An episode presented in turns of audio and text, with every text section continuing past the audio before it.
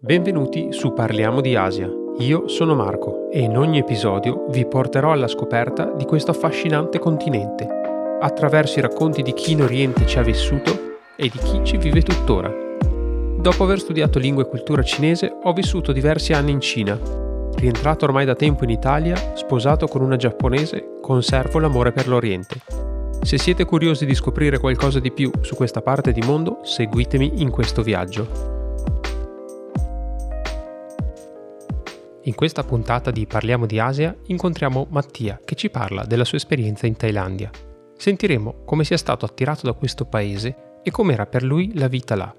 Abbiamo parlato di cucina thailandese, di come comportarsi in un paese dove le persone hanno pochissimo contatto fisico e di cosa significa vivere nel paese del sorriso, dove la gente è abituata a sorridere in ogni occasione, anche quando per noi ci sarebbe ben poco da ridere. Se questa è la prima volta che ascoltate Parliamo di Asia o non l'avete ancora fatto, vi invito ad iscrivervi al programma per restare sempre aggiornati e non perdervi neanche una puntata.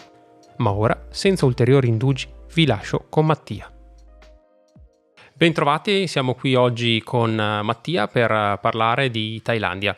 E Mattia, volevo chiederti come mai sei finito in Thailandia, che è una meta sicuramente molto particolare, molto insomma, ambita e sognata magari da molti, però poi insomma, quelli che ci finiscono veramente per un po' di tempo non sono poi così tanti, almeno non ne conosco tanti. No, non sono tanti. Innanzitutto, cui... ciao. E direi che hai detto una parola molto importante che è appunto l'aver sognato, quindi l'aver desiderato di fare un viaggio che mi portasse dall'altra parte del mondo eh, una nazione che avevo appunto valutato, desiderato e che quindi mi ha portato a mettere via qualche soldino per organizzare un viaggio con uno dei miei migliori amici, che fosse un viaggio eh, ben strutturato, molto lungo, perché comunque eh, fare un, quasi un mese e mezzo di viaggio non è da tutti, almeno per la, per la prima volta però mi ha dato l'opportunità di vedere tante cose, di prendere molti contatti e soprattutto di farmi un'idea abbastanza legata all'ambiente, non solo all'aspetto turistico. Eh, questo secondo me è stato fondamentale per poter poi valutare di andare a trasferirmi in un futuro. Eh, infatti diciamo poi tutta la mia esperienza è di più di due anni eh, di vita eh, in Thailandia. Ok, quindi tu sei partito per questo viaggio con l'idea di dire faccio un viaggio un po' lungo, un po' strutturato, proprio perché mi in piacerebbe... un futuro, esatto, in un futuro penso sia una nazione che potrebbe interessarmi. Sono appassionato comunque del mare, del caldo e del poter vivere eh, veramente in eh, pantaloncini corti, mm. in fradito e quindi la Thailandia era un luogo ideale rispetto ad altre zone asiatiche, ecco. Ok, quindi um, hai fatto questo viaggio e quando sei stato un mese e mezzo per la prima volta certo. come turista, cos'è che ti ha colpito della Thailandia che ti ha effettivamente fatto dire sì, ok, mi piacerebbe tornarci? Allora, eh, la complessità del paese, la particolarità, il sentirsi completamente fuori dall'aspetto europeo, Uh, è difficile eh, raccontarlo. Uh, quando si arriva in un aeroporto asiatico, dal primo istante si capisce di essere completamente in un altro continente. Dall'altra parte no, del esatto, mondo. Esatto, c'è proprio una differenza abissale. Sì. Eh, nell'aria, in, nello smog, nel come si muove la gente, quindi ci si rende conto di essere fuori dal mondo. I profumi e le puzze anche. esatto, poi beh, Bangkok, ne parliamo di Bangkok che è una metropoli maleodorante, però ha il suo fascino e già ci si sente completamente fuori eh, dal proprio mondo, dalla propria comfort zone e già questo è un aspetto su cui valutarsi. C'è chi non si sente a proprio agio, c'è chi invece desidera di andare avanti nel viaggio, capirne sempre di più, anche per mettersi alla prova su se stessi. E io l'ho trovato affascinante e poi una volta che esci dall'aeroporto immergersi nella cultura, nella società, prima di poi affrontare l'aspetto culturale o l'aspetto linguistico, già secondo me diventa una delle cose più affascinanti e ti fa venire proprio voglia di scoprire, di capire di più, del, del, del confrontarti, ecco, del confrontarti. Mm, sì. E quindi sei arrivato a Bangkok, ti sei fatto questo, questo giro certo. per la Thailandia e hai certo. detto... Eh, questa, questa, è una nazione che può, di... darmi, può, darmi, tanto dal punto di vista del lavoro, dal punto di vista anche proprio del, del divertimento, eh, dello svago, della modalità di come si può affrontare la giornata. Eh, ti ripeto, là eh, fa sempre caldo, quindi non c'è problema di stagione, eh, le stagioni sono umida, eh, secca o comunque normale, molto calda e vuol dire vivere sempre, sempre fuori, vuol dire essere sempre impegnati a fare, a fare, qualcosa e quasi mai chiusi in casa per colpa del freddo, del vento o dell'inverno o del buio che non ti permette di uscire. Guardaroba ridotto al minimo. Esatto, esatto. Sandali, guardaroba magliette. è praticamente inesistente perché bastano 10 magliette, 10 pantaloncini e il guardaroba. Sì, però tu sei andato là comunque che non avevi delle basi o dei contatti, cioè hai fatto proprio un giro esatto. da turista. Ho fatto un giro eh, con un amico, eh, avevamo solamente delle idee, eh, fare comunque più cose possibili, che potessero essere le cose più strane, le cose più stravaganti, ma anche le cose più, ehm, più belle da andare a vedere, quindi tantissimo dall'aspetto storico, abbiamo visitato tantissime città, abbiamo visitato il nord della Thailandia, che poi magari approfondiremo, che è una delle zone eh, più belle per quel che riguarda la storia, eh, i mercati, per quel che riguarda le materie prime, per quel che riguarda quello che è eh, la vecchia Thailandia, diciamo, quello che è, tutto sta- quello che è stato. Poi c'è Bangkok, che è la zona centrale, che è la metropoli, paragonabile alle più grandi metropoli al mondo, New York, eh, Tokyo, queste cose qui. Penso che sia una metropoli più o meno da 10 milioni di persone, quindi è sempre viva. Eh, è una metropoli devastante per certi aspetti perché basta uscire leggermente dal centro storico e, e, o dalla zona quella diciamo uh, più, più, moderna e si accedono a dei mercati dove semplicemente andando al mercato anche di sera può, può, passare l'elefante o può passare l'animale che non ti aspetti. E quindi insomma sai il motorino girando a un certo punto trovarsi davanti all'elefante no, non è che puoi fare una situazione amichevole con l'elefante non è, non è proprio alla precedenza l'elefante. no, esatto. comunque gliela devi dare. E quindi è una città che offre tantissimo. Poi abbiamo visto anche altre città, eh, diciamo sul lato, sul lato, sud, che secondo me inizia già ad essere la zona turistica per eccellenza, eh, fino ad arrivare poi a Phuket, che per gli appassionati come me di mare è il luogo dove eh, sarebbe forse il caso di vivere, sì. perché lì è proprio infradito, costume e basta. Mm, ecco, la, la, mia unica esperienza in Thailandia è Phuket. Sono andato una volta, ancora quando vivevo in Cina, a fare una vacanza di pochi giorni, meno di una settimana, e siamo stati proprio a Phuket a fare ecco, proprio mare e goderci certo. un po' di relax e devo dire che in effetti è proprio un posto di quelli da sogno dove dici caspita si, si mangia benissimo perché esatto. poi beh, a me la cucina thailandese comunque piace eh, si sta con un clima fantastico la gente è molto cordiale poi sai eh, arrivando anche dalla Cina dove ehm, ci trovavamo bene, però i cinesi sono comunque particolari, a volte possono essere anche un pochino duri, arrivare in Thailandia dove tutti ti sorridono, ti, ti fanno un cenno simpatico, sono cordiali, così è, era stata comunque una, una cosa piacevole. Tra l'altro c'è una fortissima passione dei thailandesi verso, verso i cinesi e non so bene da cosa sia legata, penso dal fatto che la dinastia reale provenga da una dinastia cinese e che quindi magari nell'antichità eh, una parte della Thailandia sia stata governata da regnanti cinesi. Ma ci sono anche tanti immigrati cinesi in Thailandia. Ci eh? sono tantissimi, mm. però in particolar modo, in particolar modo i cinesi è, è, un, diciamo, è uno stato molto molto molto amico. Con dei buoni rapporti. Sì, sì, sì, sì, assolutamente sì. Mm. E, e, quindi dove hai deciso poi di, di tornare quando sei tornato come, come progetto a lungo termine? Principalmente Bangkok perché è la città che offre tutto, perché comunque è il cuore della Thailandia. Eh, noi qui in Italia non abbiamo questo concetto di capitale forte come può, esserle, come può essere là, è come se avessimo Roma e Milano eh, racchiuse in un posto unico dove sia l'aspetto della capitale ma l'aspetto anche eh, finanziario è racchiuso in una, in una città sola. Eh, è, una zona, è una zona interessantissima che offre tantissime opportunità in particolar modo eh, avendo avuto un trascorso eh, qui in Italia legato un po' al mondo oh, del calcio, eh, mi ero appassionato nella produzione di eh, divise okay. da calcio e quindi riuscivo a produrle eh, di altissima qualità dal punto di vista proprio della materia prima e anche dal punto di vista sartoriale giù, giù, in Thailandia, a Bangkok, per poi venderle con la, con la mia piccola società qui, eh, qui, qui, a Verona e di conseguenza avevo la, poss- la possibilità di eh, guadagnare in euro, che era fondamentalmente il meccanismo principale di quello che avevo in mente di fare, guadagnare in euro per poi poter avere la moneta forte vivendo giù in Thailandia. Mm. Eh, fatalità poi io sto parlando dell'anno 2008, 2009, ah, okay. 2010 Eh, sono stati anni particolari per la Thailandia perché c'è stato anche il colpo di Stato. Quindi mentre adesso semplicemente la valuta è a 1 a cambio a 37, io cambiavo a 52. Quindi avevo quasi un vantaggio doppio. Eh sì. Guadagnare in euro e poter cambiare al doppio della moneta mi permetteva di vivere una discreta vita e anche valutare di, di, di, rimanere lì, ampliarmi e tutto quanto. Certo, anche perché il costo della vita comunque... Il costo della vita è, è difficilmente spiegabile mm. a uno che non c'è stato.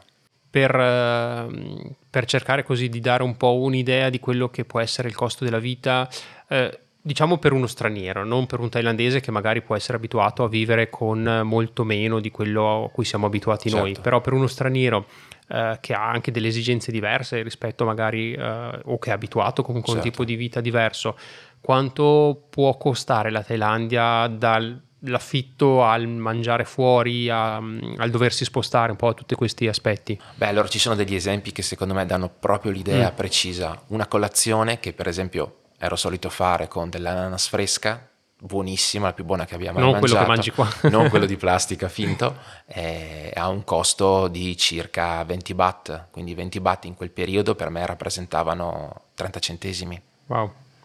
Il riscaldamento fortunatamente non si paga, eh, il costo dell'acqua era di circa 4 euro, 5 euro mensile, cioè la bolletta era di circa mm. 5-6 euro dell'acqua. Eh, un affitto, io abitavo nella zona di Sukhumvit, che è una zona molto centrale, però molto bella, eh, servita dalla metropolitana, servita da qualunque tipologia di, di, di necessità. Eh, un affitto di un bilocale, eh, se non ricordo male, era circa 180 euro Ok, quindi dei prezzi sì, più bassi ancora di quelli che, che, c'erano e che sperimentavo magari io in Cina più o meno in quel periodo lì. Certo, considera che comunque in quel periodo il cambio Era, eh, ha, mm, ha, aiutava. Ha, esatto, ha dimezzato le spese e, e fatto sì che quella cosa fosse ancora più facile. Adesso il cambio a 37 renderebbe tutto un po' più difficile. È come se la tua moneta valesse la metà. Certo, certo. Poi comunque i prezzi immagino che in dieci anni eh, siano comunque naturalmente certo. aumentati. Sono naturalmente aumentati, ah, hanno fatto diciamo un po' di, di sali e scendi grazie o per, purtroppo alle problematiche politiche thailandesi che sono state tantissime. Mm. Gli ultimi dieci anni di politica thailandese è stato 30 anni di politica italiana, perché comunque ci sono state molte problematiche, mm. molti cambi e questo ha portato, ha portato difficoltà sulla moneta. Eh, fatto sta che comunque cambiare a 51 e vivere giù mm, voleva dire spendere con 200-250 euro, avere tutto quanto le spese coperte, ma proprio tutte, mm. ma proprio tutte. Il cibo poi in particolar modo non ha costo, nel senso che comunque costa un euro, un euro e cinquanta, due euro, mangi veramente con... E poi insomma per gli, appassionati, per gli, appassionati, del cibo è un cibo di altissima qualità, mm. buonissimo. Molto buono, eh... molto buono. Però tu mi dicevi la cosa curiosa è che non mangi piccante e io pensare di essere in Thailandia, a me piace il piccante e il thailandese è veramente tanto piccante. Eh, ecco. e pensare di dire, caspita, Mattia è stato due anni in Thailandia e non mangia piccante, mangiava ananas tutti i giorni. allora, diciamo che eh, ovviamente è una problematica legata al livello di sì. quanto piccante è. Eh, diciamo che in una scala da 1 a 10 il cibo thailandese è piccante 9, quasi sì. 10, eh, sì. quindi io non raggiungevo tali vette, però comunque arrivavo a un 6. Okay? Uh-huh. Che per livello italiano è comunque è sufficiente, ma per la Thailandia equivale veramente a non mangiare piccante. Eh, è un cibo veramente buono, è un cibo veramente vario, nutriente, soprattutto uh, farebbe molto bene avere una dieta legata a quelli che sono i piatti thailandesi perché eh, oggettivamente ti fanno stare meglio, ti senti più pulito anche dal punto di vista uh, di dover affrontare discipline sportive, eh, fatica di lavoro, ehm, lavoro dopo pranzo è un cibo molto leggero, buonissimo, buonissimo. Molto saporito perché poi usano tante saporito, spezie. Saporito, buonissimo. Ha tantissime, ha tantissime sottodeclinazioni, quindi si può variare, non sono ricette che sono impostate, non è particolarmente lungo. Mm. Poi la materia prima, fortunatamente lì è clamorosamente buona ed è una, è una cucina che consiglio a tutti quanti di provarla. Ed è una cucina, questo non lo so, eh, che varia da zona a zona, come magari in Italia certo, molto regionale, certo. o è abbastanza unificato, cioè il classico, non so, pad thai, piuttosto quelle cose un po' magari più conosciute da tutti, sono piatti abbastanza nazionali o in realtà sono piatti di certe zone che poi si sono imposti? No, sono, sono molto legati alle zone, tant'è okay. che certe popolazioni o certe zona della Thailandia preferiscono un cibo rispetto ad un altro, quindi è paragonabile all'Italia sotto questo aspetto, magari considerando l'Italia del nord, diciamo l'Italia del sud dal punto sì. di vista culinario, mm-hmm. però sono entrambi buoni, c'è varietà anche sia di carne, di frutta, di verdura, sì. di pesce e questo lo rende secondo me abbordabile per tutti quanti. Mm.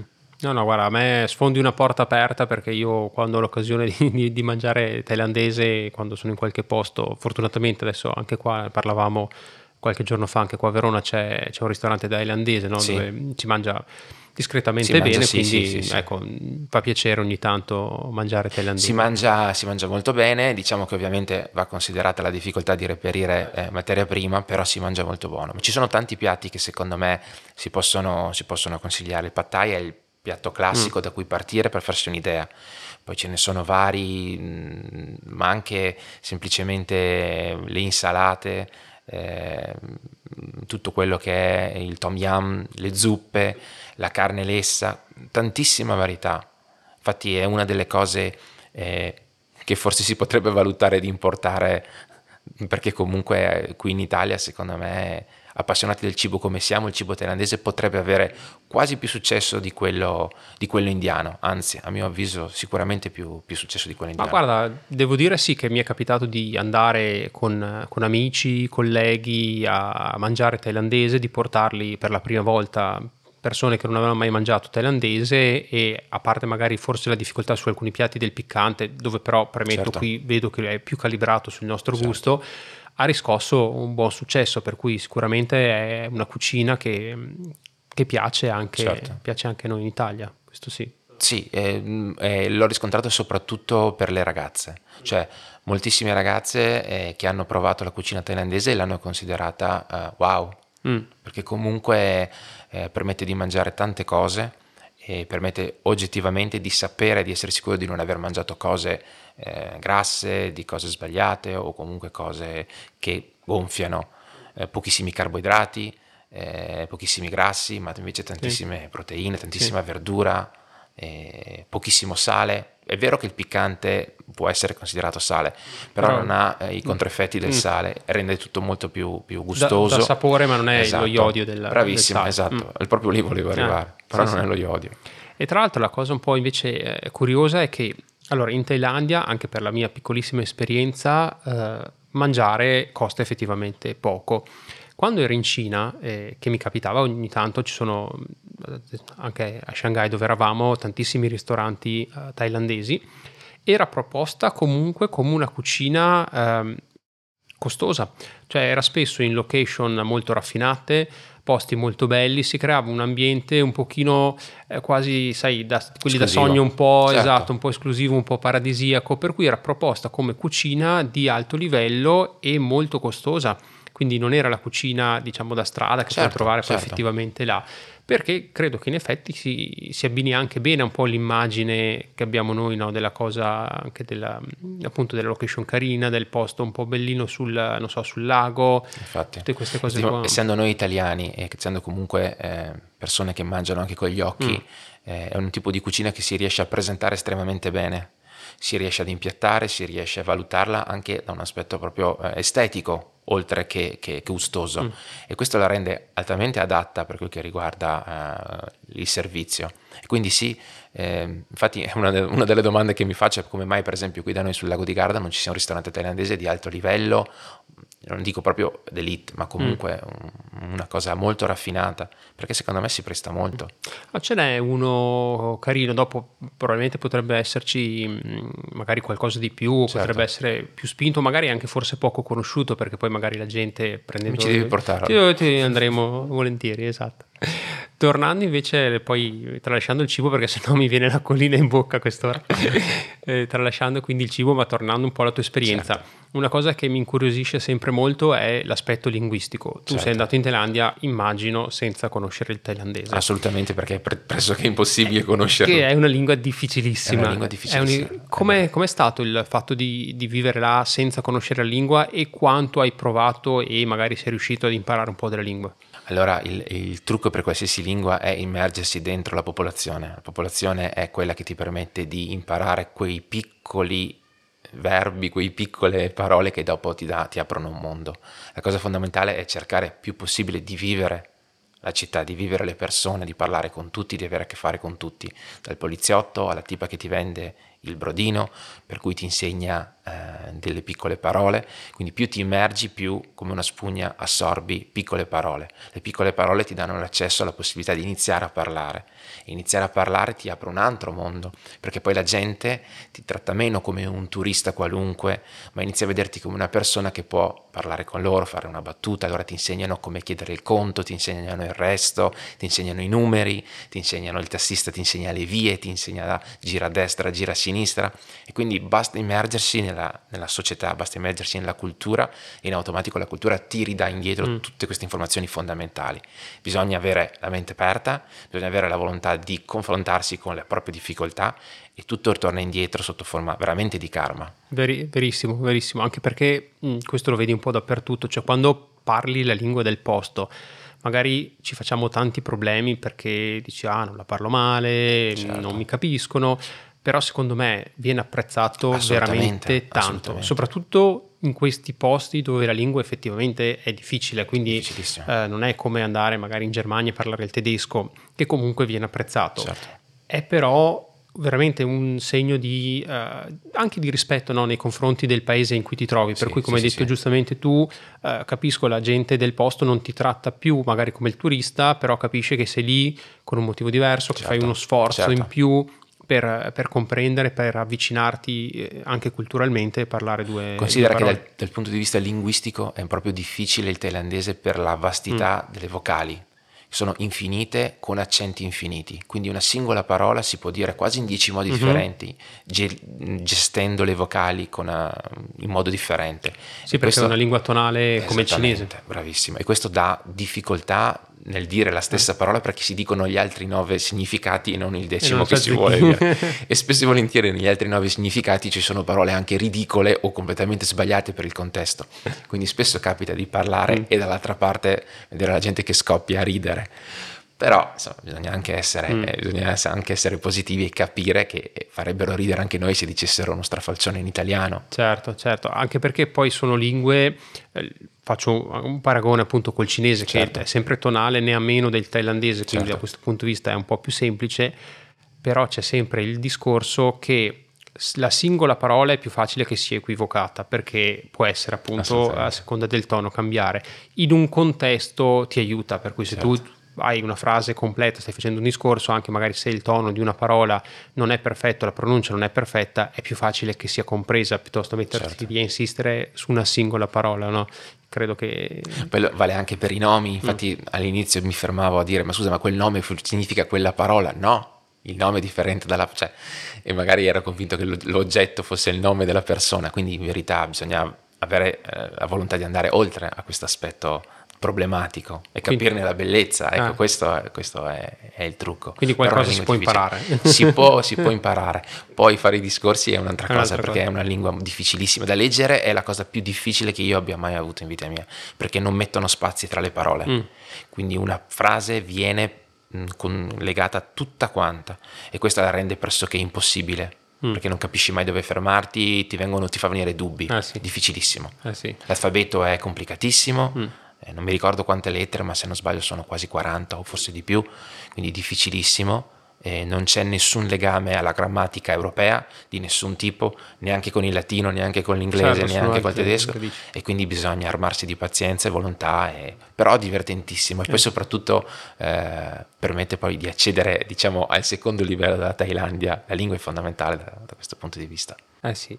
E, um e quindi che, quali sono state un po' le prime difficoltà che hai trovato quando sei arrivato appunto fresco fresco? Sei arrivato da solo giusto alla fine sì. o con anche... No, no, diciamo il viaggio è stato fatto con il mio migliore amico sì, questo... è stato un viaggio mm-hmm. da circa un mese e mezzo. Okay. Poi quando ho deciso di trasferirmi mi sono trasferito eh, una, per andare a vivere con una ragazza thailandese okay. e, e mm, stato, siamo stati da soli, ecco, sono partito da solo e abbiamo vissuto là due anni, quasi due anni e mezzo alla fine. Ok, quindi comunque avevi un appoggio su... Sì, sì, un appoggio di una okay. persona che mi ha letteralmente insegnato mm. tutto quanto e che, eh, e che, diciamo mi ha permesso di confrontarmi e trovare anche quelle che sono le prime difficoltà. Eh legate, eh, legate al mondo thailandese. Mm.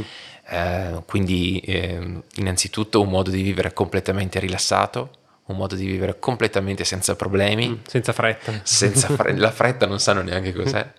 Quindi la calma è totale. Zen, veramente. sì, sì, zen. cosa che magari quando ci stai lavorando eh, ti mette un ecco, pochino ecco. a volte sui nervi. Quello, perché... quello è forse proprio l'aspetto centrale, perché noi mm. gli italiani, insomma, io sono convinto siano una nazione comunque abbastanza legata al mondo, al mondo del lavoro e quindi pretendono che le cose siano fatte in un determinato modo.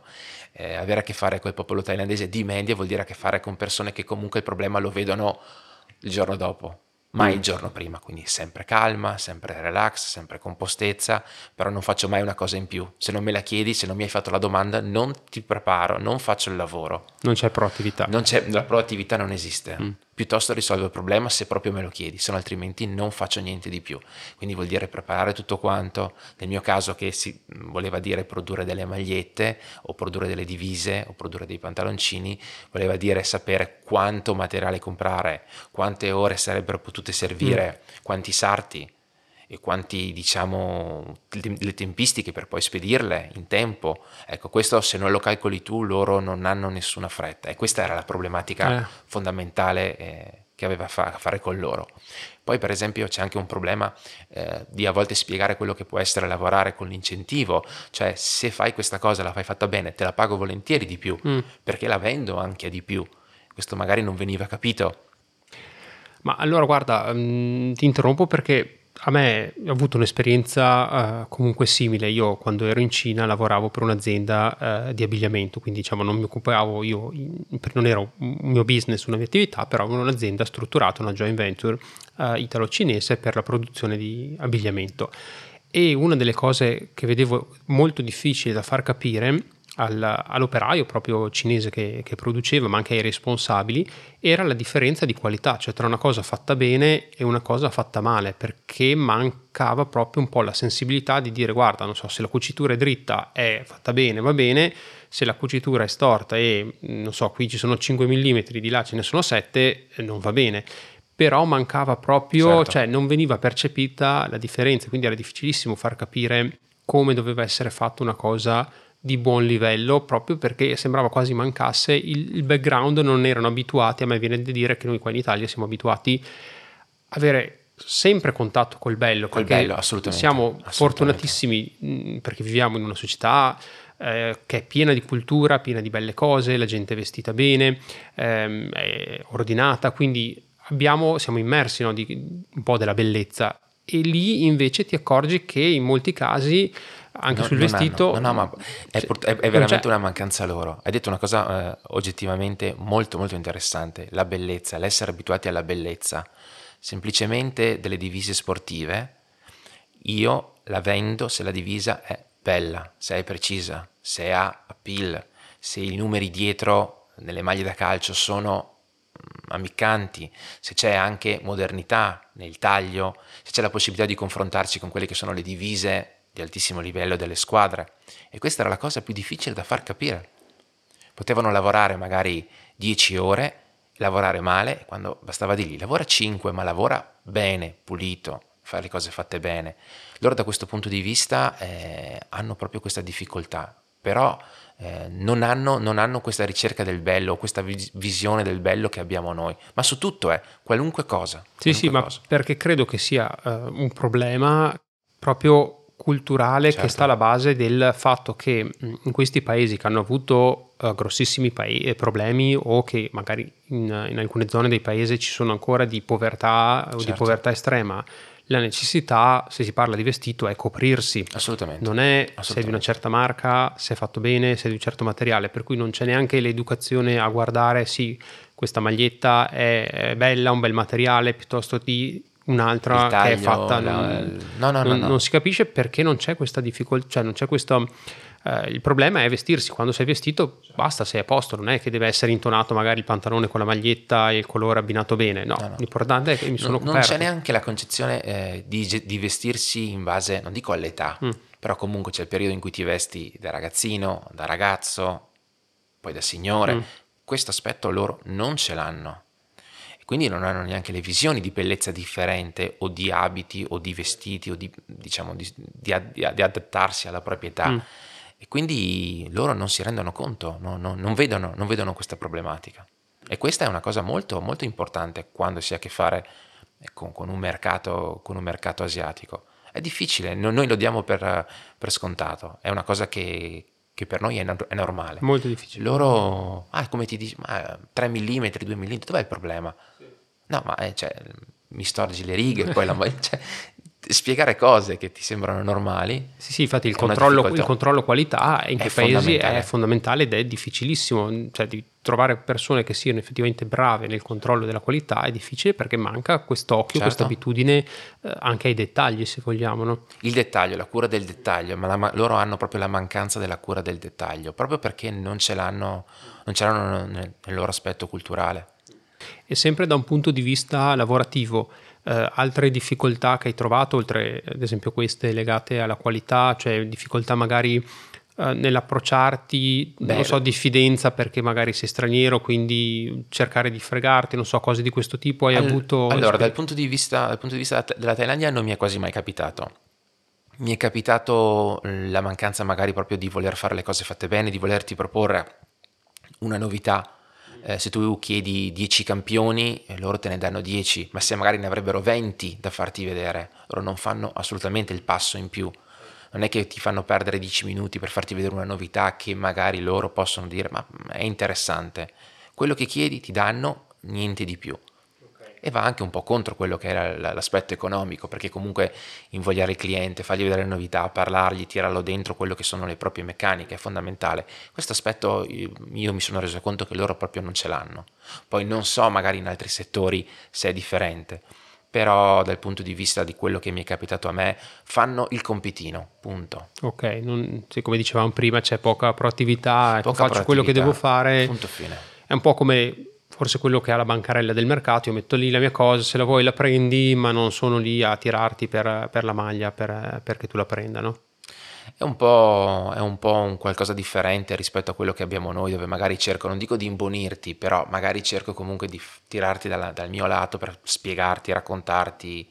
E secondo me è un problema perché comunque eh, non è che voglio chiamarlo proprio storytelling, però il raccontare, mm. lo spiegare il perché hai questa merce penso faccia parte fondamentale ah, del, sì. del, mercato soprattutto attuale. Certo, crea, crea, crea, del valore comunque. Se vuoi creare un marchio, eh. se vuoi creare un appeal per, un, mm-hmm. per una marca è fondamentale spiegare eh sì. il perché nasci, come, da dove e tutto quanto. E questo, questa è stata proprio una difficoltà perché non, non, riuscivamo mai ad avere qualcosa in più che non venisse chiesto uh, da me però era difficile perché poi comunque ehm, dovevo occuparmi della spedizione, dovevo occuparmi della vendita, dovevo occuparmi di tante cose, quindi eh, aver avuto una persona che eh, fosse stata più proattiva avrebbe dato, avrebbe dato, i suoi frutti. E quindi seguivi tutto tu, anche certo. la parte tutto, commerciale, tutto ti, ti, arrangiavi in tutto? Tutto quanto, sì. Con tutti i problemi anche del, della lingua, perché immagino magari c'erano certo. anche certo. aziende, eh, forse diciamo un po' meno uh, certo. internazionali dove effettivamente magari non spiaccicano nemmeno una parola d'inglese dove uh, fare affari diventa diventa, diventa problematico no? poi se magari bisogna parlare con la famosa mamma della famiglia che comunque per certi aspetti anche la Thailandia è una società matriarcale che mm. magari devi, se non viene lei non si fa il conto e tu hai bisogno della merce perché altrimenti la mamma non c'è ti fa il foglietto su un pezzo di carta e scrive non capisci cioè tante piccole, piccole cose che poi eh, in verità è... ti fanno impazzire tu sei lì con l'ordine fine della società di calcio italiana che sta aspettando la partire. divisa per, per, i campionati e, ed è dura. Ed è eh, dura. sì, sì. E, e, ci sono cose che mh, mm, hai scoperto poi, poi lavorandoci eh, che magari inizialmente facevi in una maniera diciamo sbagliata che non, che non, va bene per il loro modo di fare e che poi hai capito invece e hai corretto con il tempo? Sì, allora ci sono tantissime cose che si possono, eh, che si possono considerare offensive nei loro riguardi. Qualche esempio divertente magari? Vabbè, eh, ti racconto un esempio divertente. Ho preso una, uno scoppellotto da, da, un monaco perché nell'andare a parlare con lui mi sono seduto per terra e gli ho mostrato la pianta dei piedi ah. ed è molto offensivo questa cosa. Io non okay. lo sapevo, mi sono seduto per parlare con lui perché volevo capire alcune cose del sì. tempio, è un tempio bellissimo e il monaco eh, si è alzato e mi ha dato uno scoppellotto in testa molto forte, tant'è che pensavo volesse andare oltre, cioè non solo pensavo che volesse una rissa. In un paese dove non si toccano molto, tra l'altro. In un paese dove non si toccano, dove non esiste il contatto, prendere uno scoppellotto da, da un ottantenne è stato... No, bisogna stare attenti a, a, a mm. tante piccole cose, ad alzare la voce, Mm. Poi sai, mm, magari loro per struttura fisica sono magari un po' più piccolini mm. rispetto alla media italiana, quindi a volte alzare un po' la voce può sembrare offensivo, mm.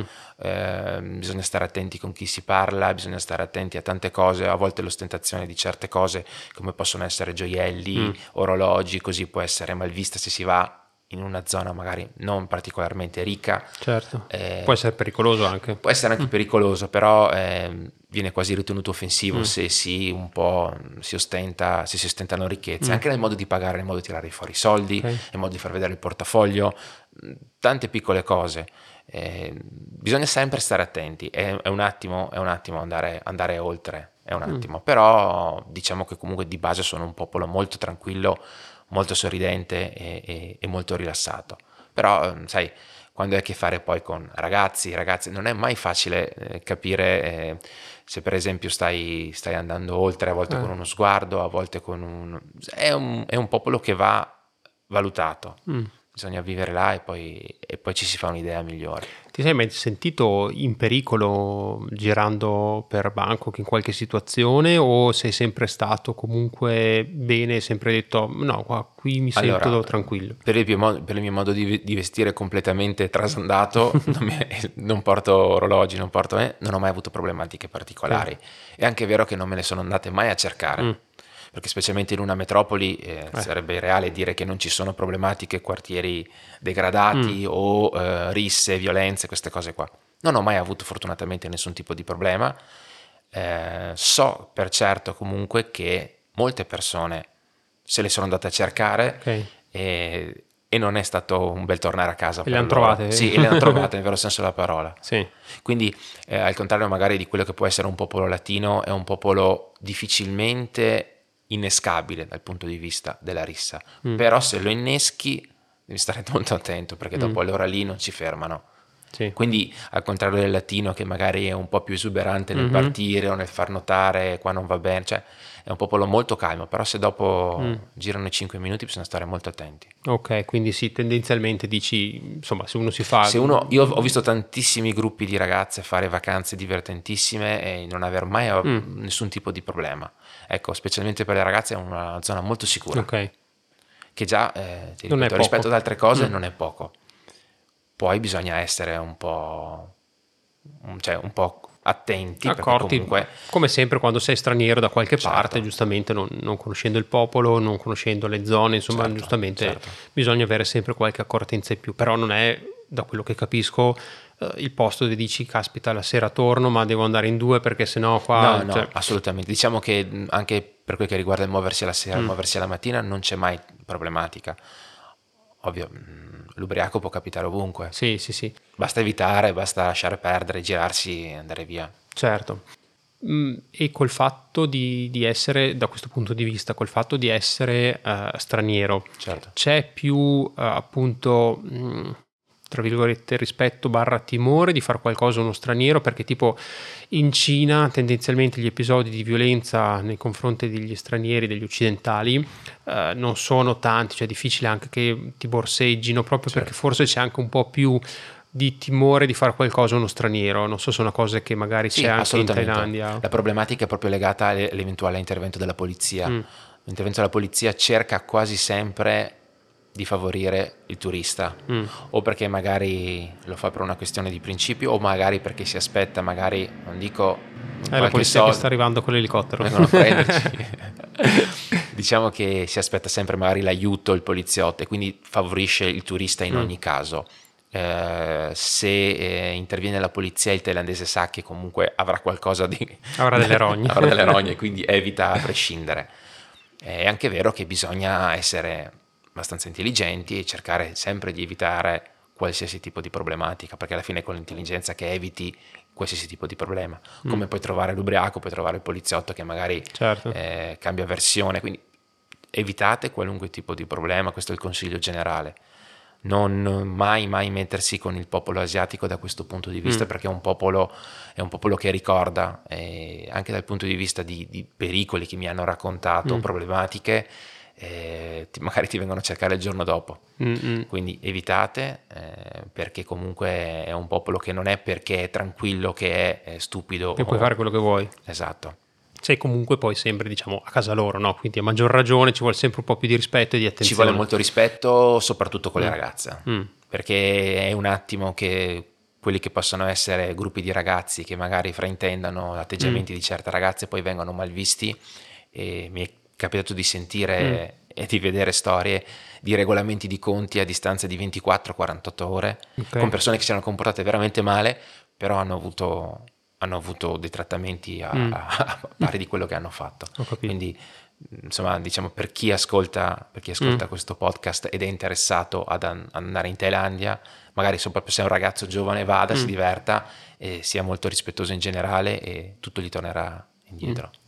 Ed è facile mm, avere appunto rapporti, conoscere gente del posto o è più facile comunque quando sei là trovarsi a frequentare comunità straniere, comunità italiane, se ce ne sono, nel senso è un popolo con cui è facile entrare in contatto e, ed è facile fare amicizia o hai trovato... Allora, secondo, dipende sempre dalla persona e persona, mm-hmm. secondo me bisogna ovviamente eh, magari fare prima il primo passo, okay. fare il primo passo perché comunque... Eh, come sai, il turista, specialmente l'europeo, viene visto come una persona un po' diversa rispetto mm-hmm. agli asiatici stessi e quindi c'è un po' di timore da parte loro e bisogna fare il primo passo, bisogna essere la persona che cerca di essere coinvolta e allora si riceve il coinvolgimento, però altrimenti difficilmente un thailandese approccerà soprattutto un europeo. Mm.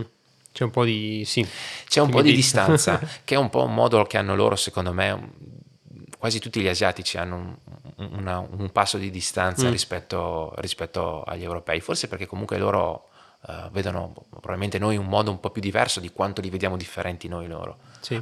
Cioè, per me, eh, quelli che sono comunque i popoli asiatici sono molto interessanti, quindi mi viene da approcciarli. Mm. Magari a loro no, non interessa minimamente il nostro. Eh. Però, e quanto, quanto diverso ti sei sentito stando in Thailandia, che è un posto dove, come un po' tutta l'Asia, girando per strada banalmente insomma, si vede che sei straniero certo. a chilometri, dico sempre, sì. sembra che uno sia fosforescente sì, perché sì, lo, lo, noti. Soprattutto se esci, se esci, dalla capitale, inizi ad andare nei paesini o quelli che non sono le mm. zone turistiche, lì è come vivessi con un faro puntato perché sei eh, una persona che si fermano in strada per essere mm. guardato.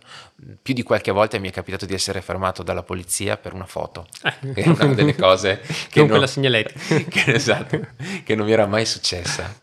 Uh, diciamo che tra, sui miei social ho un paio di foto scattate con, uh, con, due poliziotti, uno mi aveva anche multato e poi mi ha chiesto se potevamo farci una foto insieme. È non geniale. so per quale motivo, però ha detto che non aveva visto uno straniero da non so quanti anni. Eravamo in una delle zone più sperdute della Thailandia, perché eravamo quasi al confine col Myanmar, mm. quindi eravamo in una zona molto sperduta. Però ecco, di essere fotografati... Dal poliziotto che ti ha multato poi.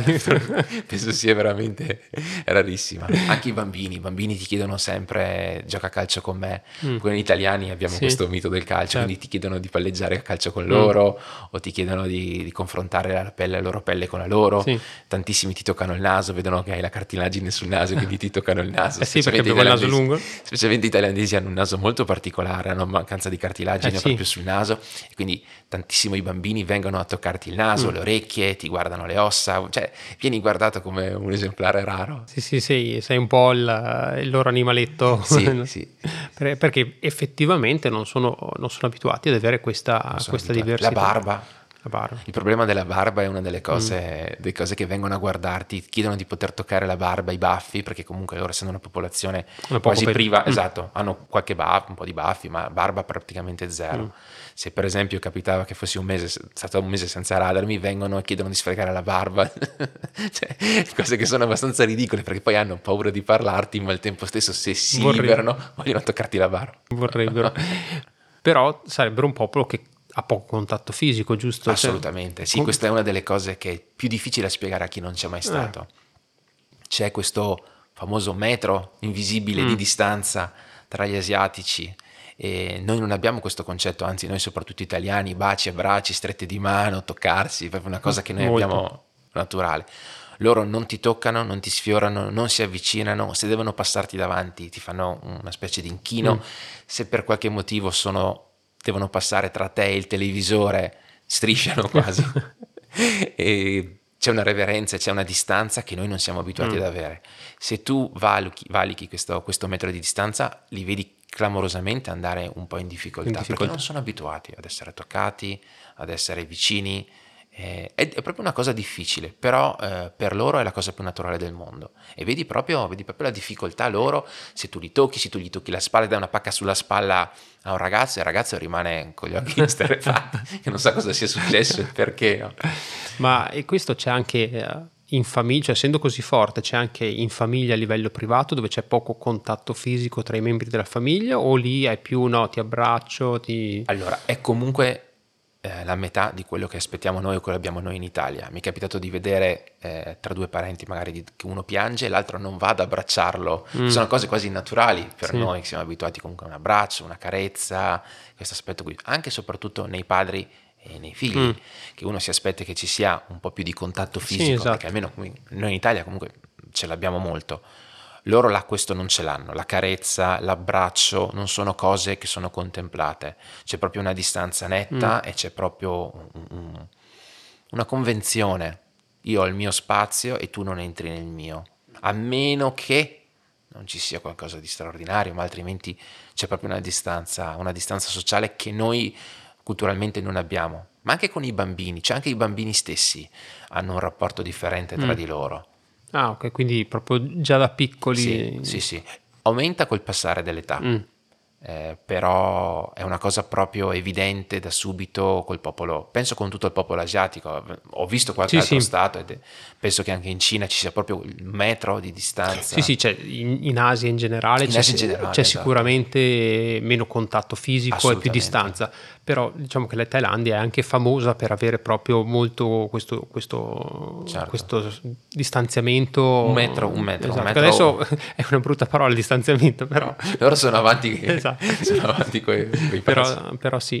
E quindi immagino che da questo punto di vista diventi anche più difficile forse eh, quello che per noi magari è anche approcciare, non so, una ragazza banalmente, cioè forse o perché poi sei abituato a come certo. funziona là, non ci fai caso e ti abitui e, e ti adegui un po' al modo, però immagino che possa essere comunque un po' all'inizio. Allora c'è, c'è molto questo aspetto, diciamo che se l'approccio parte con il piede sbagliato, mm, te lo finisce. fanno notare. Allora imparare a non eh. travalicare questo metro è già fondamentale, quindi magari è più il caso di usare le parole o mm. di usare gli occhi mm. o di usare quelli che possono essere comunque i movimenti coordinati, mm. se sta camminando magari cammina di fianco, okay. se si ferma fermati, ecco queste cose vengono notate di più rispetto al toccarsi, prendersi per mm. mano o queste cose, assolutamente vietati i baci in pubblico. Mm-hmm quindi proprio certo. divieto totale. Ma anche forse passeggiare mano nella mano. Passeggiare e... mano nella mano se proprio cioè, deve essere una storia mm. d'amore di 30 proprio... anni, cioè, se no evitate clamorosamente. Andare a ritmo di, di camminata, di camminata. È, è, già un eh. segnale molto... È già osè. Siamo già oltre. E, no, il resto, il resto, da quel che riguarda il punto di vista esterno, mm. eh, zero carezze, zero abbracci, mm. zero, zero. Zero. Ah, è molto affascinante, cioè è molto difficile ovviamente entrare in questo mondo, nel senso che mh, soprattutto negli ultimi anni uh, in Cina questa cosa qui è venuta uh, a cadere, cioè nel senso quando sono andato per la prima volta in Cina nel 2001 eh, ragazzi e ragazze non si davano la mano per strada, in giro non vedevi ragazzi che si tenevano per mano, adesso invece è la norma vedere eh, insomma le coppie, anzi addirittura anche le coppie di una certa età hanno cominciato a farlo, cosa che magari qui forse vedi meno, certo. invece di vedi la coppia magari di una certa età che si tiene per mano, o a braccetto, una volta non c'era. E però è, è bello eh, questo discorso che dicevi tu dell'attenzione magari alle piccole cose, certo, no? quindi differenti. lo sguardo, eh, come cammini, cioè cose che ovviamente certo. da noi non, non noti no, neanche, non noti. Invece diciamo che vedere una coppia che si tiene per mano o a braccetto, qua in Italia è tipico che due signori di una certa età vadano certo. leggermente a braccetto, mm. penso non mi sia mai capitato. Però eh, le coppie le riconosci proprio grazie ai dettagli, cioè andare, partire insieme, fermarsi insieme, a volte gli scalini insieme, ecco, fare queste, eh, li vedi in base alla coordinazione. Mm. Ecco. Sì, mi fermo devi... per prendere il telefono, allora mi avvicino, oppure devi fare una cosa, allora guardo che nessuno ti venga addosso. Eh, la mano non te la do, però se hai bisogno della mm, borsa della spesa te la tengo io. Ecco, distanza, però attenzioni. Mm.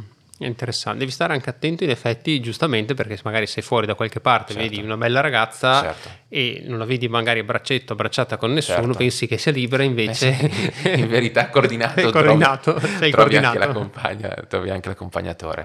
Poi ovviamente bisogna sempre, bisogna sempre eh, capire a volte se si è in una zona di altissimo turismo come può essere Bangkok o mm. Phuket mm. o quando si è invece in certi posti meno turistici mm. allora le cose cambiano ovvio certo. che in certo. una zona turistica capita di, capita di, vedere la coppia magari è per mano però mm. è una coppia magari più legata a, a, all'esigenza della vacanza che non, che non, a una coppia vera ecco sì.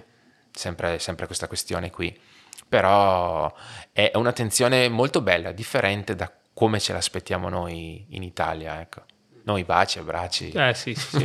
un'altra cosa. baci tra gli uomini, cioè bacio, due, bacio, sulle due guance, a volte tre. Sì. Cioè, spesso e volentieri i ragazzi qui da noi quando si salutano si salutano con certo. tre baci, cioè sì, neanche sì. due, tre. Sì, sì, sì. Là invece. No, no, lì neanche. Certo. Sì, sì, ma lo vedo perché anche uh, spesso quando uh, torniamo in Giappone magari dopo un anno che eh, mia moglie non si è vista con i suoi, quando si vedono mh, mm, tendenzialmente neanche si abbracciano, neanche quindi si proprio abbracciano. c'è questa, questa, distanza che per noi è naturale, ti verrebbe a dire scusa aspetta vi aiuto io, esatto, vi spingo io esatto. perché mi sembra un po' il minimo, no? E invece proprio è un altro, è un altro modo di vivere mm, il rapporto o poi di vivere insomma l'intimità, l'esternare anche certo. eh, quelli che sono sentimenti con le altre persone che possono essere gli amici, i genitori, il partner certo. o, o, quello che è. Insomma. Infatti mh, a, me viene da abbracciare un amico. Cioè anche se sì. sono dei mesi che non lo vedo, un abbraccio eh, certo. o comunque una stretta di mano molto vigorosa, un, mm. una pacca sulla spalla. No, infatti noi in questo periodo col, col Covid facciamo tantissima fatica esatto. perché quando vedi uno non sai... Non sai mai come approcciare. Dalla stretta di mano... Infatti ci, ci viene comunque da toccarci col gomito. Mm, sì. Che è una cosa ridicola, però Cerco da quella quel contatto che altrimenti ti senti mancare. Loro invece vanno due metri indietro. Anzi, c'è la scusa. Esatto. Oltre il, lo scappellotto da parte del Monaco, eh. c'è stato qualche altro episodio in cui ti sei sentito veramente straniero in modo di, cioè di dire, ah, ok, qui mi hanno fatto capire che ho fatto una cavolata, sì, sì. una cosa anche, diciamo così, simpatica e banale, no? non da dire oddio ho fatto la gaff del secolo, però di quelle piccole cose che dici oh, mi sono sentito proprio ridicolo perché ho fatto una cosa che in effetti mi hanno fatto capire o poi ho capito che è proprio una cosa che avrebbe fatto solo... Allora, mi è capitato una volta di dire qualcosa al tassista eh, che l'ha fatto completamente innervosire, io pensavo di avergli detto semplicemente una strada e lui è, è sceso come se io avessi detto, probabilmente avrò detto un'imprecazione, comunque devo aver detto qualcosa di grave. Non era arrabbiato, però era basito di quello che avessi detto. Eh. Avevo provato a parlare in thailandese. E quindi... quindi ci è rimasto veramente male. Mi è capitato a volte con, con la famiglia de, della mia compagna di dire delle cose che a un certo punto tutti si girano e ti guardano, come, e invece in verità avevi semplicemente chiesto ancora un po' di cibo o comunque da bere. E poi diciamo comunque diciamo nulla, non mi sono infilato in nulla che non ne potessi uscire con una risata o, con, sì, o sì. avendo fatto finta che... Eh, però diciamo che siamo a volte considerati un po' ridicoli per tante cose. Mm. Nel senso che comunque eh, il fatto, non so, magari di guardare una partita di calcio per molti può sembrare ridicolo. Mm. Okay? Il fatto di guardare certi sport o non essere bravi in altri sport per loro è un po' ridicolo. Ad esempio uno sport eh, in cui sono bravi e qui... Allora, loro sono appassionati ovviamente a tutti quelli che sono negli sport arti marziali, muay thai, queste cose. Sì. E per esempio vedere che anche per scherzo con i ragazzini, i ragazzini vogliono provare a eh, insomma, mm, avere una guardia da box e tu non sei capace di tenerla, eh, a loro fa molto ridere eh. questa cosa. È come magari non, noi non riuscissimo a palleggiare, loro non sanno, sanno palleggiare col pallone, sì. qui da noi, bene o male, due o tre palleggi li sanno fare mm-hmm. chiunque. Quindi ti capita di essere considerato ridicolo per le cose che, che non sai fare, mm. ecco, o per le cose, il fatto di non saper usare le bacchette. Il fatto di non saper usare le bacchette, molti lo vedono come una cosa innaturale e invece semplicemente non hai mai provato e mi è mm. capitato che dei ragazzini ridessero fortemente perché non ero in grado di fare delle cose che sapevano fare loro. O poi magari per esempio eh, molti thailandesi quando devono nuotare nuotano con una maglietta. Ah, il fatto che tu per andare a fare un tuffo ti tolga la maglietta è la cosa più naturale, loro scoppiavano a ridere perché per loro era normale fare dei tuffi utilizzando una maglietta. Eh, tante, tante piccole cose ti, ti fanno sentire un po' a disagio, ma bisogna cioè, viverla in modo positivo, ecco, almeno secondo mm. me. No? Poi non mi è mai capitato di sentirmi eh, preso in giro, ecco, mm. questo eh, è sempre stato divertente, ma divertente anche per me. Okay. Mai, non sono mai stato... Non deriso. Esatto, mai stato deriso mm. da questo punto di vista. La Thailandia però è famosa come il paese del sorriso. Sì. E sì. è vero che effettivamente i thailandesi, anche quando sono in, in imbarazzo, ridono, sì. per cui si creano queste situazioni che, diciamo così, hanno un po' di... Um... Allora, diciamo che eh, loro ne hanno fatta una virtù, nel mm. senso che soprattutto quello che è l'aspetto legato al turismo è proprio quasi obbligato, nel senso che in tutti gli hotel chi andrà eh, dei tuoi ascoltatori sicuramente troverà tutto il personale sorridere. Mm. Modo forse a volte anche esagerato, per noi, perché semplicemente per un resto di un pagamento c'è un sorriso, c'è un inchino. Quindi questo aspetto è un paese è, che all'inizio dà questo effetto, poi bisogna stare attenti che a volte non sembri un po' troppo. Mm.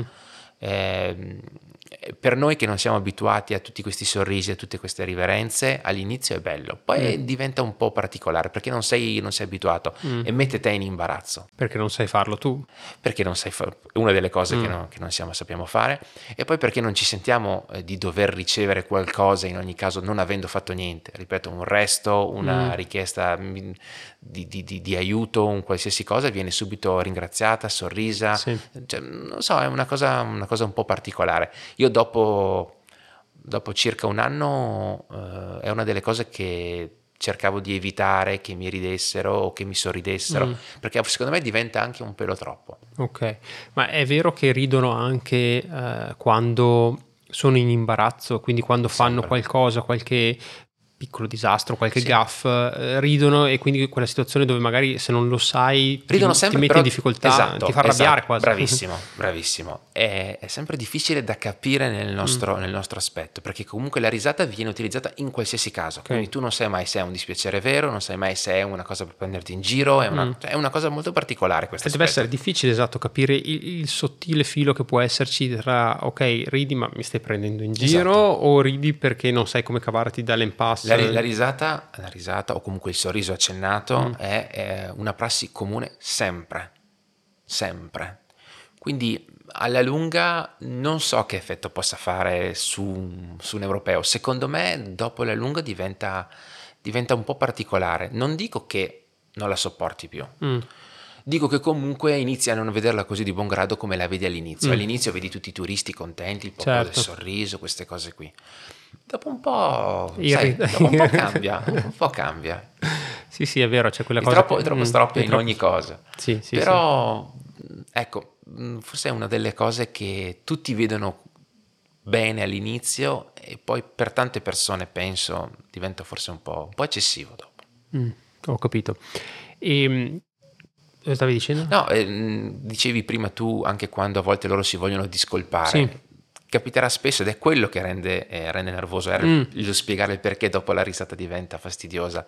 Tante volte quando le persone sbagliano o fanno qualcosa che comunque oggettivamente è stato molto sbagliato, non si scusano ma sorridono. E questo a volte, sai, non è facile eh, vederlo come un sorriso. Soprattutto sul, la, sul, lavoro, su cose magari un po' importanti, perché se è la certo. piccola cosa, non so, adesso dico una sciocchezza, il cameriere che rovescia una cosa e fa il sorriso, e dici, il sorriso. ok però se dici ti ha sbagliato un ordine, tu aspettavi mille pezzi, quei esatto. mille pezzi non so, non ce li hai, e, e, sorride, eh, allora forse un pochino diventa un pochino più irritante. Dopo un, anno, dopo un anno ti capiterà sicuramente di dover avere a che fare con qualcuno che sbaglia qualcosa molto grave e che ride, e allora voglio, ne parliamo dopo. ne parliamo quanto, quanto, bello è quando ti ridono. Ne parliamo quanto bello è. Ho capito. Ascolta Mattia, e volevo chiederti, quindi tu sei stato quei due anni eh, sì. circa in Thailandia. Sì e poi quindi uh, hai deciso di, uh, di rientrare in certo. Italia, principalmente uh, per quale motivo? Cioè nel senso c'era... Mh, c'è stato un momento in cui dici no, ok, vai, la Thailandia ho fatto questa esperienza, sono stufo, ho, ci sono occasioni migliori in Italia, sì. voglio cambiare, qual è stato un po' il motivo? Io ho avuto la mm. fortuna di avere un'occasione migliore in, in Italia, okay. ehm, che mi ha, fatto, mi ha, fatto, decidere di venire a trasferirmi, di tornare a casa più che trasferirmi. Sì. Eh, non stavo male là, sarei mm. rimasto volentieri L'offerta che ho avuto qui in Italia è stata particolarmente allettante per un cambio di vita e per diventare grande, diciamo noi, certo, perché per quando io sono andato avevo 27 anni mm. e quindi ehm, diciamo allora la, la, mia problematica principale era questa, eh, guadagnare in euro e, e cambiare eh, la, nella moneta thailandese il baht, mm. voleva dire essere molto legati a, al ciclo della valuta. Sì.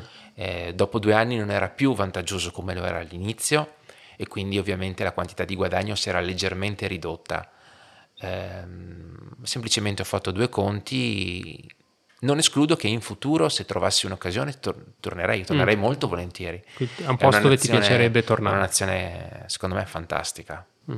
È una nazione che dà mille opportunità, è una nazione che dà mille interessi e soprattutto se qualcuno di voi ha un discreto patrimonio e la possibilità di andare a vivere là, eh, farebbe una, una, grandissima vita. Se fossi ricco andrei a vivere là sicuramente. Sì, si vive bene e si possono fare forse anche degli investimenti per attività, cioè adesso il classico stereotipo del baretto in riva al mare, no, sulla, no. no quello no, però... Evi- allora evitate il famoso bar in Giamaica, no, evitate. Lasciamolo in Giamaica. Innanzitutto perché là bevono meno cocktail, ma bevono molta più birra e whisky. Mm. Ma poi seconda cosa, eh, c'è una difficoltà a lavorare eh, se non si è proprietari dell'attività mm. thailandese. È quasi impossibile lavorare come dipendenti o eh, diciamo come sottoposti in, in Thailandia. Essere assunti a meno che non ci sia un ruolo specifico per una persona perché eh, serve un europeo. Okay. Okay? Se no è veramente difficile. Sì, le multinazionali ovviamente, ma per il loro settore, ma si parlano di poche, pe- certo, poche persone. Poco, poco. O si è proprietari o non si ha la possibilità di lavorare. E se si è proprietari eh, è meglio far lavorare thailandesi dentro, dentro, il bar, perché comunque c'è un modo di, di vita. Certo, eh, di, di, approcciare. Mm. No, non sarebbe capito il modo di lavorare italiano mm. qui là. Sì, non, qui quindi... ci sono delle attenzioni che là non servono, c'è un modo di lavorare completamente differente. Il famoso baretto sulla spiaggia, lasciamolo. Da... fatelo qui e con i soldi guadagnati andate a vivere là. Ho capito, va bene. E, ehm, un consiglio per eh, chi volesse andare a farsi un, un, bel giro in Thailandia, non eh, una persona che non è mai stata in Thailandia, dici vado a farmi una vacanza, mm, due settimane, un mese. Allora, innanzitutto capire cosa si vuole, perché la, la nazione è, è, molto simile all'Italia, nel senso che comunque è una penisola lunghissima, nord, sud, completamente differenti. Scegliere cosa si vuole fare, capire cosa si vuole dalla vacanza, scegliere se si vuole valutare una, una, metropoli, il nord della Thailandia, la storia, oppure il mare, il turismo, uh, le bellezze dei fondali, delle isole, del, del nuoto, ecco.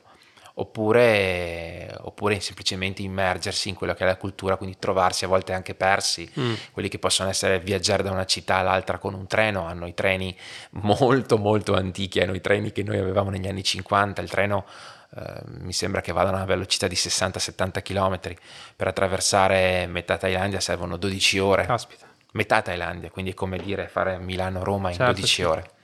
È devastante. è devastante. È impegnativo. Quindi capire cosa si vuole è una nazione che offre tutto, tutto e anche mm. di più. Tutto anche di più. Però ehm, questa è una cosa che dico sempre a chi è stato da altre parti del mondo. Eh, non c'è niente come l'Asia. L'Asia non è paragonabile mm. a, n- a, nessuno. Non è paragonabile all'Europa, non è paragonabile soprattutto all'America e non è paragonabile al Sud America.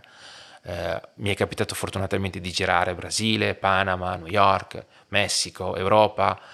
Niente, niente è para- neanche paragonabile mm. all'Asia.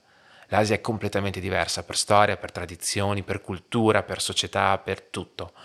Mm, non si può dire di aver visto, di aver girato il mondo se non si è stati in almeno due nazioni dell'Asia, perché sono proprio mondi completamente differenti, interessantissimi in tutti i loro aspetti, anche quelli negativi. Mm, concordo, beh diciamo che se siamo qua a parlarne sì. è perché, lo dicevo forse in una delle prime puntate, eh, io poi di fatto c'è una specie di Maldasia, cioè nel senso sì, è, sì, è, sì. Quel, è, Quel, posto, eh, pur nelle sue diversità ovviamente da, da, paese a paese, dove come hai detto tu quando arrivi senti un odore diverso, eh, che sia profumo, che sia anche degli odori cattivi, però eh, dove ti trovi veramente immerso in una cultura, in un cibo diverso, cioè ti trovi dall'altra parte del mondo ed è un'esperienza veramente bellissima, per cui che sia da farsi un giro in Thailandia, in Cina, in Giappone, in Vietnam. Assolutamente, o, Cambogia, o Cambogia, anche la Cambogia stessa, per chi è appassionato di fotografie, appassionati di fotografia dicono che la Cambogia mm. abbia la luce più, più, bella, i tramonti della Cambogia siano tra i più belli eh, al mondo.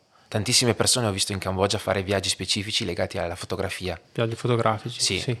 E è, è, un, è un ambiente oggettivamente magico, un ambiente oggettivamente magico, va vissuto, bisogna stare lì, bisogna capire, è un, è un luogo che ti lascia tantissimo, soprattutto quando torni. Ti lascia la voglia di, di ritornarci. Ti lascia la voglia di lavorare per tornarci. Credo che in molti, poi in questo periodo che eh, purtroppo viaggiare, soprattutto viaggi lunghi, certo. non se ne possono fare, o comunque è molto difficile, devo dire che sì, c'è forse ancora più voglia di, eh, di tornare, di, di, rivedere certi posti. Infatti adesso alcune zone come Phuket sono completamente disabitate e quindi eh, ancora di più ti verrebbe voglia di vederla adesso perché mm. questo, probabilmente vedresti una Thailandia fantastica, priva di tutto quello ah, che è sì. l'aspetto caotico e, e, confusionale del turista.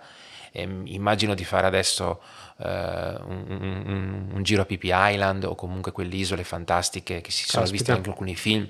Penso siano, penso siano momenti quasi sì, sì, unici, unici, unici, unici, unici, è vero, è come quando insomma con magari il lockdown eh, qualcuno girava per la città, nelle nostre città deserte, certo. quindi già nel, nel piccolo del, delle nostre città, insomma, pensare di andare in questi eh, paradisi spesso sovravisitati. Assolutamente, e, assolutamente. che diventano appunto caotici, goderseli in un momento di tranquillità deve essere veramente una cosa magica. Sì, sì, mi hai messo, messo una voglia, guarda, di andare. Infatti sapevo che avrebbe ampliato il desiderio. Va bene, quindi programmiamolo, dai. Via subito sul sito a programmare il biglietto. Esatto. Va bene, dai Mattia, io direi che ti ringrazio che tantissimo mm, per la disponibilità, io mm, sono divertito, tante cose della Thailandia non le conoscevo e come stavamo dicendo veramente è tornata una gran voglia, una gran di, voglia di, andarci voglia. e anche di mangiarmi qualcosa di thailandese. Eh, ecco, la prossima volta ce l'hai insieme, esatto, thailandese. Molto volentieri. Per cui grazie ancora, grazie buon proseguimento e vabbè, tanto noi ci vediamo. Ci vediamo. grazie, ciao. ciao. E questa era l'esperienza di Mattia e della sua vita in Thailandia, un paese davvero affascinante che io conosco pochissimo, ma mi è venuta davvero una gran voglia di tornare a viaggiare e perché no, programmare un bel viaggio in Thailandia per andare a mangiare qualcosa di buono e scoprire qualche posto di questo paese che ha veramente tantissimo, tantissimo da offrire. Se la puntata vi è piaciuta e se non l'avete ancora fatto, vi invito ad iscrivervi come sempre a Parliamo di Asia per restare sempre aggiornati sulle prossime puntate e di mettere una bella review su Apple Podcast per aiutarmi a far crescere questo programma. Per questo è tutto e noi ci sentiamo alla prossima. Ciao!